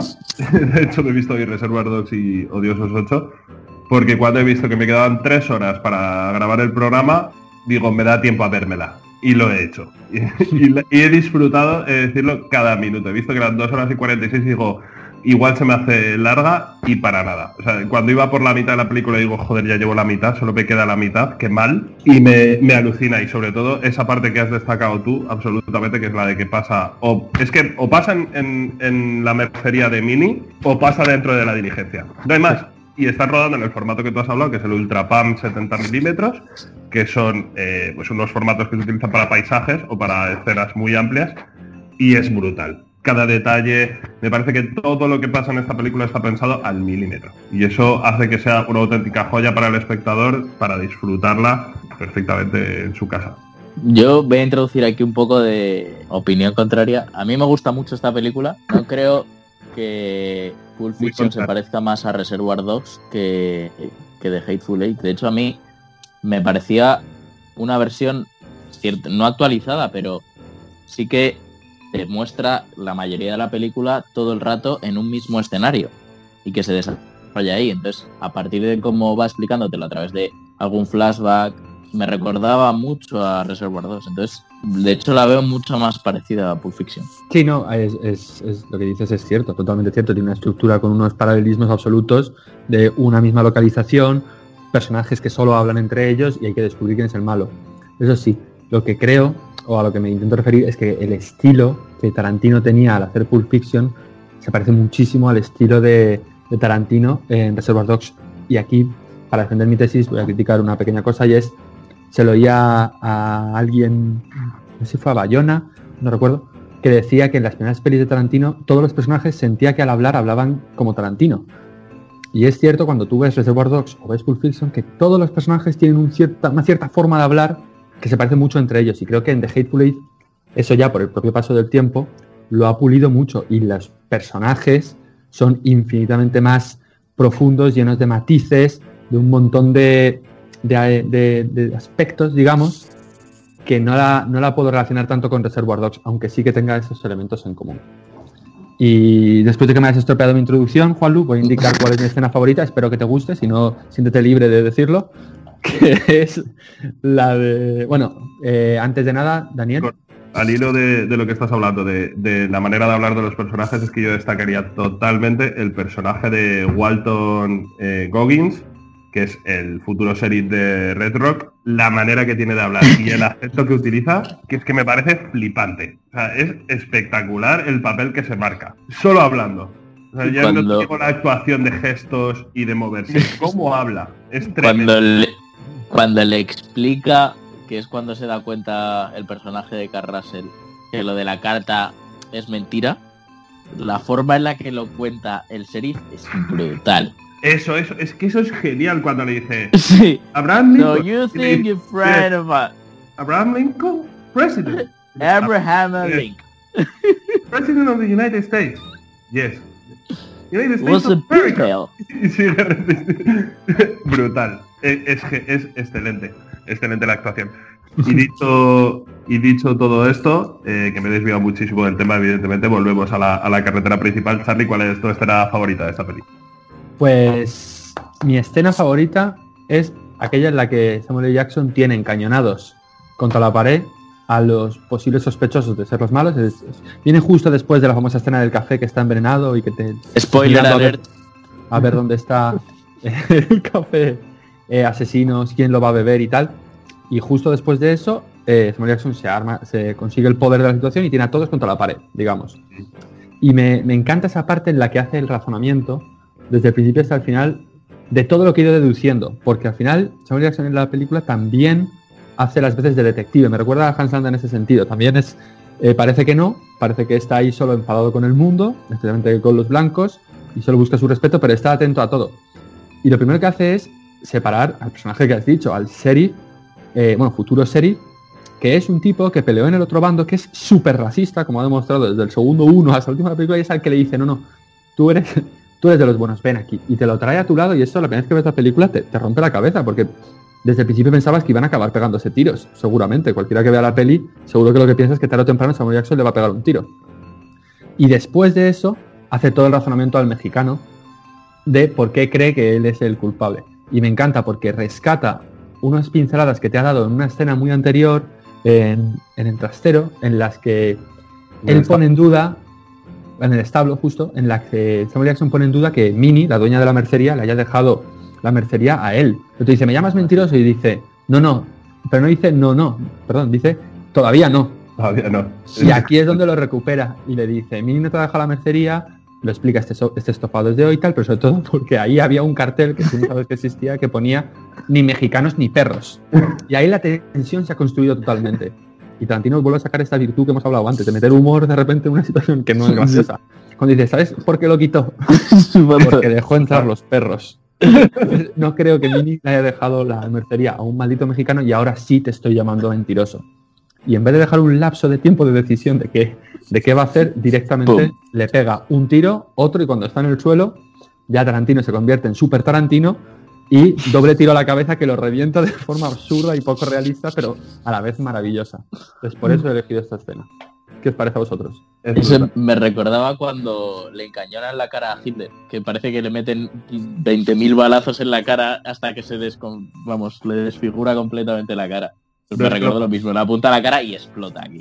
No es que lo parezca, es que lo hacen, le meten 20 tiros a gente. en Cara, directamente. Sí, a mí me re- es justo lo que has dicho tú al, al presentar la película, que es, es directamente Agatha Christie. Me, me recuerda, de hecho, a cuando se sienta Samuel L. Jackson en la mesa, deja las dos pistolas, tranquilamente saca las balas que ha gastado y va poniendo las nuevas. Y, y va haciendo la deducción, me recuerda a Hércules Poirot o. Sherlock Holmes pro- eh, proponiendo su resolución del caso. Y es que es así total. O sea, es que recuerdo a Hércules Poirot en el Orient Express sentado en la mesa del vagón restaurante contando sus deducciones. Es totalmente así. Eso es, totalmente calmado, sí. Y, y que por cierto no lo hemos mencionado, pero rescata al sheriff porque dice que ha estado a punto de beber el propio café. Y que Carl Russell es el que le salva cuando le dice el café. Y entonces lo tira con asco. Diciendo, mierda, es. absolutamente. Es genial, es genial esa escena. Y además que tú en esta parte, porque claro, yo la he visto hoy, que ya la había visto más veces, entonces eh, cuando llegas a esa escena ya sabes todo lo que ha ocurrido, que es lo malo de esta película cuando ya la has visto, que ojalá pudieras verla por, por primera vez, otra Sí, vez. sin saber. Exacto. Que de ahí, cuando tú llegas la primera vez, no sabes cuál de los tres que tiene metidos eh, contra la pared es el malo. O sea, quién es el que está compinchado con la tipa. Y, aquí, y resulta que al final son los, son los tres. Son todos, Son que te explota la cabeza. Todos. Y, pero tú- y te dice, puede ser uno, puede ser dos, o podéis ser todos. Y, y- y tú estás ahí con la cabeza hecha un esguince, diciendo, pero ¿qué está pasando aquí? Y cómo te lo va, te va resolviendo las miguitas. Es brutal y que la escena ya se rompe con, con el disparo salido desde el sótano, desde abajo, que es Channing Tatum, que lleva escondido toda la película ahí, cosa que tú no sabes. Porque eso también, cuando lo ves por primera vez, te rompe la cabeza. Sí, ¿Qué ha pasado? Dices, ¿qué coño acaba de pasar? En esa escena se demuestra la inteligencia de ese personaje, que es el de Samuel L. Jackson, que es brutal. Y de hecho, voy a enlazar un poco, aunque comentemos las dos escenas, con la que a mí me gusta más, que es cuando le cuenta al oficial de caballería, creo que es, bueno, al señor mayor que está ahí sentado, que no tiene nada que ver con el lío, Oficial de caballería, pero... Samuel L. Jackson. Lo otro es oficial de los confederados. Ah, vale, bueno. Pues eh, cuando se lo cuenta, en realidad él no tenía nada que ver, ni estaba compinchado con la chica, pero él necesita una justificación para poder dispararle. Entonces construye toda esa historia que le va contando. En realidad tampoco tienes por qué saber, porque no lo puedes saber si es verdad, te lo imaginas porque luego te lo representa en la nieve. Pero para que él saque esa venganza y al final tire del, del revólver y acabe disparándole. Sobre todo dos cosas de esa escena es que es que Samuel L. Jackson es el propio que deja esa- ese revólver al lado del viejo. Y hemos tenido una escena anterior en la que ya se han confrontado, el viejo ha dejado sus reservas porque evidentemente es un confederado, está en contra de la libertad de los negros y, que- y cree en la esclavitud. Y le han dicho que no puede matarle, porque supuestamente está el futuro sheriff de Red, de Red Rock ahí Claro. y el que es el verdugo, que es el personaje de Tim Roth, que hasta entonces se supone que es el verdugo. Y le han dicho que si le matan, le colgarán a él. Entonces Claro, lo que la- hace es claro, crear la- una situación en la que sea defensa propia y pueda matarle legítimamente sin Justo. que nadie diga nada. Es que es lo que has dicho, eh, Juanlu, de la inteligencia del personaje. Eso es una faceta que está como presente todo el rato en ese personaje, pero no es hasta ahí que de verdad se muestra, porque hasta ese punto, la primera vez que que retroceder, la primera vez que la ves, la película, claro, ahora ya lo sabemos. Pero Samuel Jackson es un personaje que habla mal. Si os fijáis, muchas veces cambia el singular por el plural, habla mal, habla, habla eh, digamos, como hablarían los, los negros en aquella época, todo este podcast está saliendo súper comprometido. Ya lo sé, ya da igual. Pero ¿Por qué bueno, no? se, entiende, No se, entiende, se entiende lo que quiero decir. Con que, que los negros en aquella época podían hablar mal o... Ve- sí, Muy tarantinesco, porque le criticaban porque, por ejemplo, Decían, en Django dijeran negro tantas veces, ¿no? claro, ¿Cuántas veces dicen nigger en esta película? Incluso mi negro amigo, que es que me hace muchísima gracia negro cómo hablan. Pero quiero decir que es un personaje que habla mal. Entonces eso te da pie a pensar que a lo mejor no es tan listo. El primer plano que tienes de Samuel Jackson, ¿cuál es? Eh, Tú lo has visto hoy, Dani, yo lo tengo en la mente grabado. Es su cara y luego está sentado sobre unos cadáveres. O sea, te lo presenta en, en la- en mitad del- de la nieve. Te presentan como un tío, un tío duro. Pero no tampoco sabes si es un tío muy inteligente o no. Y por eso te sorprende tanto ese giro, yo creo, ¿no? De, de descubrir que en el fondo, aparte de todo, es una persona brillante, estratégicamente brillante, como plantea cada situación. Y me encanta que de todos los que hay en la mercería, solo hay uno que no era malo, que no era de los malos que habían hecho. Y es al primero que se carga. Y eso, eso es una genialidad del guion, de que haya cuatro personas en la mercería, tres sean malas y te cargues al que no. Al único Sí, que sí. en- podía haberte en algún momento soplado información, si acaso, de, oye, estos son malos, yo qué sé. Y se lo carga y ya está. Eso tú no lo ves la primera vez que ves la película, pero, pero es genial si lo piensas como una historia real que sucede de verdad. Claro, para mí lo que ocurre en realidad es que por un lado tenemos la historia de Carl Russell intentando proteger su recompensa de 10.000 dólares con la tía y por otro lado tenemos la historia de Samuel L. Jackson hasta que eso se entrecruza, que es cuando ya envenenan a Carl Russell. Es como, ahora esto, que yo puedo morir y sé que estoy en peligro, se convierte en algo personal. Entonces, la muerte del viejo en realidad lo que supone es la conclusión de una vieja rencilla entre el general confederado y Samuel L. Jackson. Vuelve a salir simplemente lo que ha dicho Charlie en algún momento, que es el tema de la venganza presente en todas las películas de Tarantino. Y en, Claro. esa, en esa escena se ve perfectamente. Y como no, Tarantino te la adereza con, con esa parte cómica, que en realidad, si tú la piensas realmente, no tiene nada de comedia, pero tú te ríes cuando la ves. Bueno, es que utiliza todos los sinónimos, eufemismos que puede sobre el miembro humano, o sea, masculino, el miembro El masculino. dingus. Dingus lo llama de, de todas las formas Sí, posibles. sí. Respecto a lo que habéis dicho los dos, hay dos cosas que me...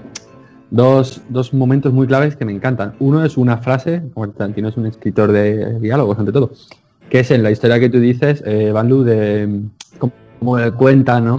Que, que su hijo, el hijo del, del tipo de los confederados, vino por él y le mató, etcétera. Dice, muchos vinieron buscando gloria y me encontraron a mí, y eso me encanta. De, eh, vinieron eh, tratando de find eh, glory and they find- found me.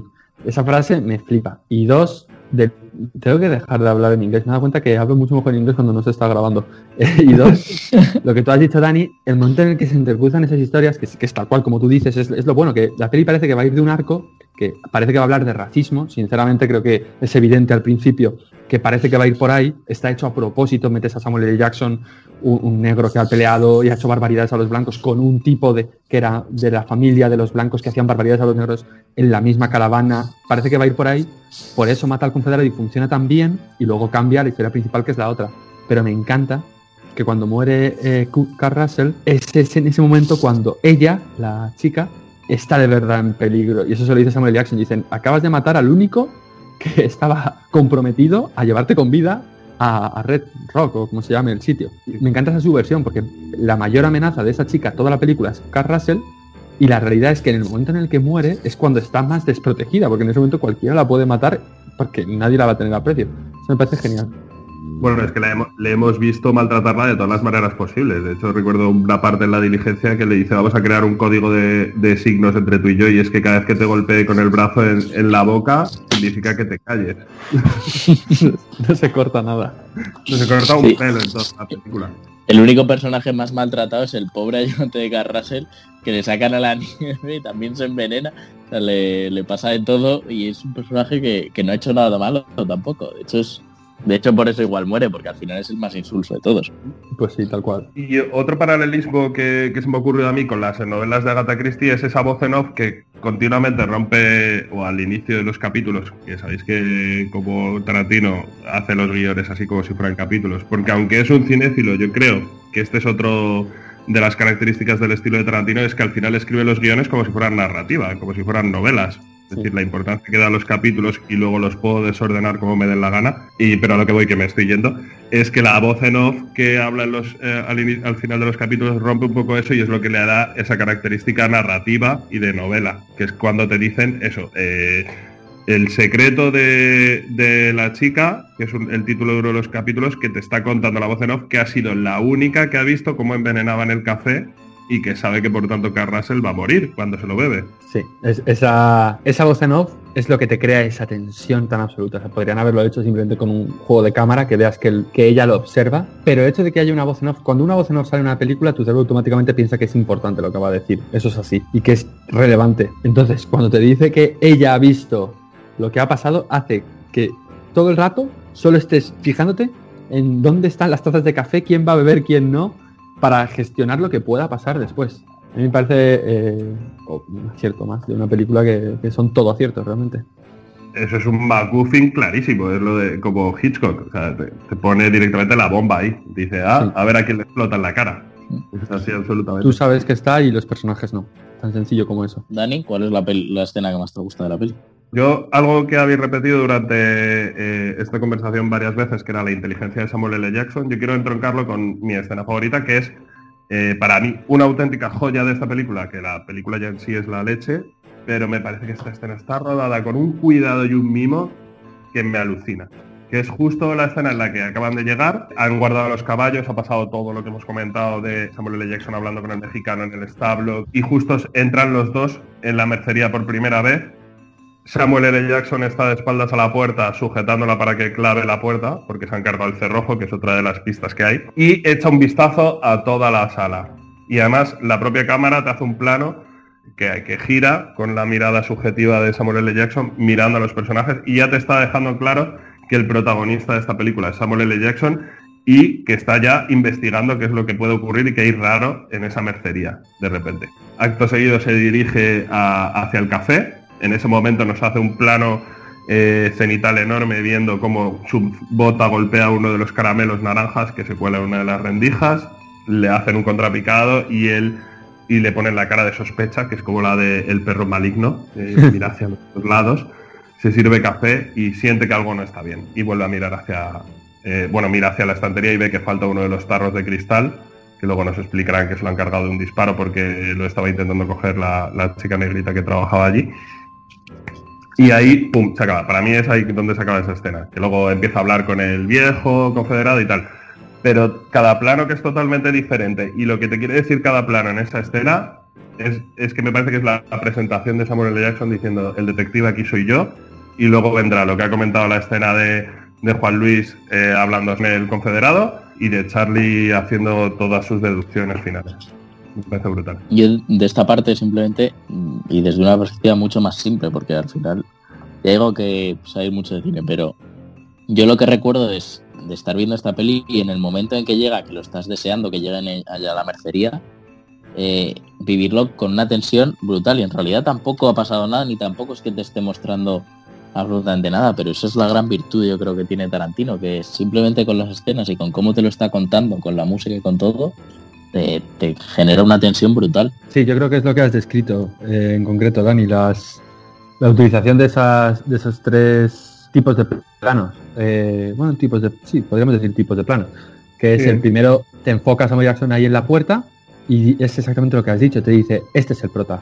Hasta ese momento no tenías muy claro si iba a ser Samuel Jackson, iba a ser Carl Russell o iba a ser el sheriff. No había, estaba la duda de cuál de los tres podía ser. En ese momento te lo dice, es este. Luego le hace un barrido a toda la casa, un barrido lateral, y te dice, aquí es donde va a pasar la película.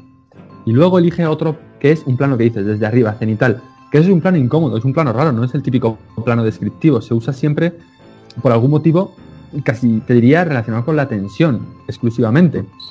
Y es lo que consigue, que es lo que dice Van no ha ocurrido nada, pero verle andar visto desde arriba te genera una tensión de aquí está pasando algo y ya va al plano detalle, que es lo del caramelo. Y, realmente es algo imposible de saber todo lo que ha pasado, evidentemente, pero sí te está preparando lo que es, esta es la verdadera historia, es, aquí gira. No es un problema del tipo este que está en el sillón y que vamos a discutir ahora, ni, ni con el otro sheriff, ni nada así. Es aquí ha pasado algo y este es el personaje que lo va a descubrir. Exacto. Hay cosas que están fuera de lugar, que es por qué Minnie y Sweet Dave no están, que ya te ha dejado como esas sospechas en el establo diciendo qué raro que se haya ido a ver a su madre, no era algo, no la tenía por una sentimental. Y aquí eso, tres cositas, que es el, el café primero que te han dicho que está malísimo, cosa rarísima en Mini, y el caramelo ese que está fuera de lugar. Y empieza a sospechar, ¿no? Y aquí ha pasado de todo. Vale, yo una creo que pregunta te iba a hacer, tú que lo has visto ahora hace poco. El, realmente el único personaje que puede darse cuenta de todas esas cosas extrañas que hay en la mercería es el de Samuel L. Jackson, ¿no? Porque creo que Carl Russell también va ahí a parar, pero no tiene tanto conocimiento de... No lo sé, por eso te pregunto, pero no lo recuerdo, pero creo que no tiene tanto conocimiento de sobre Mindy sobre Sweet Dave. Claro, eh, los dos han pasado varias veces por la mercería de Mini, lo que pasa que yo creo que es la propia construcción del personaje, como nos está comentando. Eh, en pequeños detalles, en pequeños diálogos que construye el personaje, el personaje de Samuel L. Jackson es una persona mucho más observadora. Es, tiene muchísimo cuidado al detalle, por ejemplo, te lo deja caer con la carta de Abraham Lincoln, que es un tío muy inteligente que ha construido una carta del presidente de los Estados Unidos para ablandar los corazones de los blancos y ganarse su confianza. Porque dice, de hecho, en la película, la única vez que los negros estamos a salvo es cuando los blancos están desarmados. En cambio, el personaje de Carl Russell es un personaje bruto, bestia, lo vemos desde el principio en la diligencia cómo trata a la tipa, se llama Daisy, cómo les trata a ellos con desconfianza, le hace ponerse las esposas, quitarse las, las pistolas. Eh, no, no es un tipo que presta atención a los detalles, sino que simplemente está preocupado de llevar su recompensa hasta Red Rock, cobrarla, verla eh, ahorcada, porque por eso le llaman de Hangman, y ya está, y que salga bien. El resto de cosas le dan igual. De hecho, ahora que dices eso, mm, lo he visto en el reportaje de Tarantino Total, pero no sé si sabíais que en parte el personaje ese de Carl Russell está inspirado en Harvey Weinstein. Anda. El canto. Esa parte de la brutalidad, del desprecio y tal, mm, se veía un poco en él. ¿Pero eso quién lo ha reconocido? ¿Tarantino lo ha reconocido? Eh, no, no lo dice Tarantino. No, no sé quién lo dice exactamente. Creo que es, no sé si es la productora o una de las productoras. Me Pues está... Yo lo pongo en duda. Más que nada porque esta película todavía está producida por Miramax. No, no, es la última de hecho por Miramax. sí, sí. Por eso, por eso digo... el cambio viene después. Que Me cuesta creer que Tarantino meta un personaje inspirado en, en su principal No, productor, pero claro, no- no arriesgándose a que el otro eso, pueda anotarlo y yo qué sé. Me cuesta creer. O sea, no lo sé, ¿eh? no tengo ni idea, pero me cuesta un poco... digo, ahí lo introduzco. Pu- puede Debate y ser, polémica. puede ser. Él sí luego reconoció que, que a lo mejor no había sido... Eso sí que lo admitió, que, que él sabía cosas un poco raras, pero que... Sí, que había oído Pero- muchas cosas y tal, Que y que había oído, quiso investigar, miró para otro lado, ¿no? Un poco... Pero yo ya no iba tanto a la polémica que tuve con las mujeres, sino de una persona muy bruta, muy... Muy, no sé, cerrada en ese sentido. Puede ser. Sí, de cómo trataba a la gente, ¿no? De esa Sí. dureza. Tiene. Michael Madsen una anécdota con él, de que en el momento que se le cruzaba el cable era muy, muy agresivo y muy... muy bruto. Bueno, en esta película rescata a Michael Madsen, hablando de él. Que Literalmente. Le rescata. Y literalmente le contrata y le dice que tú estuviste al principio y tú tienes que estar ahora. Cuando le contrata le dice eso. Bueno, que es otra de las señas de identidad de Tarantino, que es la de reciclar actores que han caído en el olvido o que nunca han sido del todo famosos, como por ejemplo en Jackie Brown, Pam Grier y Robert Forster, eh, que además le valió una nominación al Oscar a, a Robert, o aquí pues eso, Michael Madsen, o Tim Roth, que también vuelve a salir. Sí. Incluso lo hizo contra Volta también, que venía a hacer películas horrorosas. Que Exacto.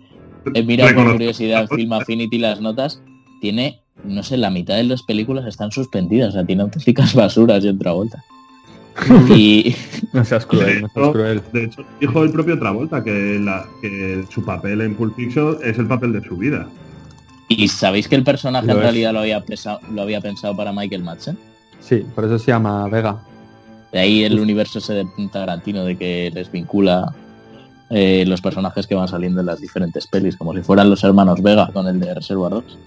Bueno, pues sí, esa es otra de las señas de identidad que como llevamos diciendo toda, todo el programa, tiene un montón Tarantino y que al final hace que su cine sea tan especial. Creo que lo vamos a dejar aquí, chicos, porque ya nos estamos pasando otra vez de tiempo, como todas las veces, sin excepción. Pero voy a terminar con un alegato final. Y es que creo que vais a estar de acuerdo con esto, en que nosotros, nuestra generación, no ha tenido la, la suerte de vivir en la época dorada del cine, de Hollywood.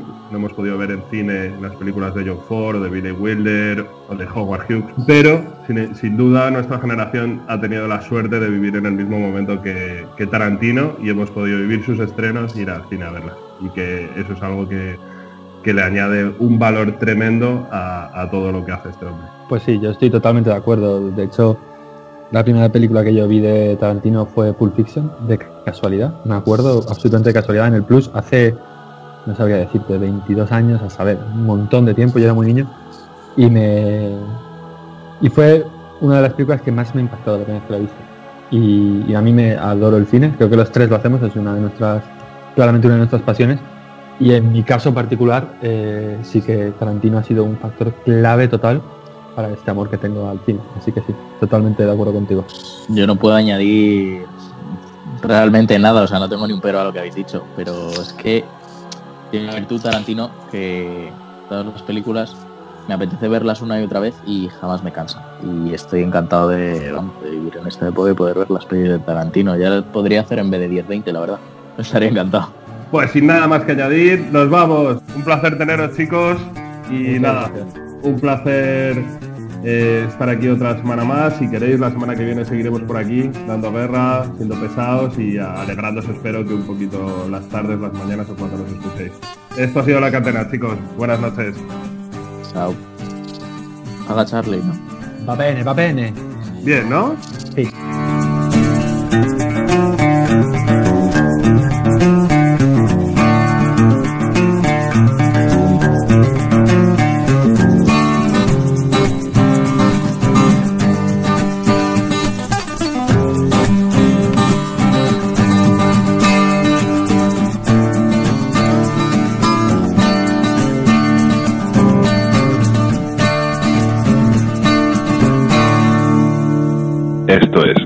La cantina.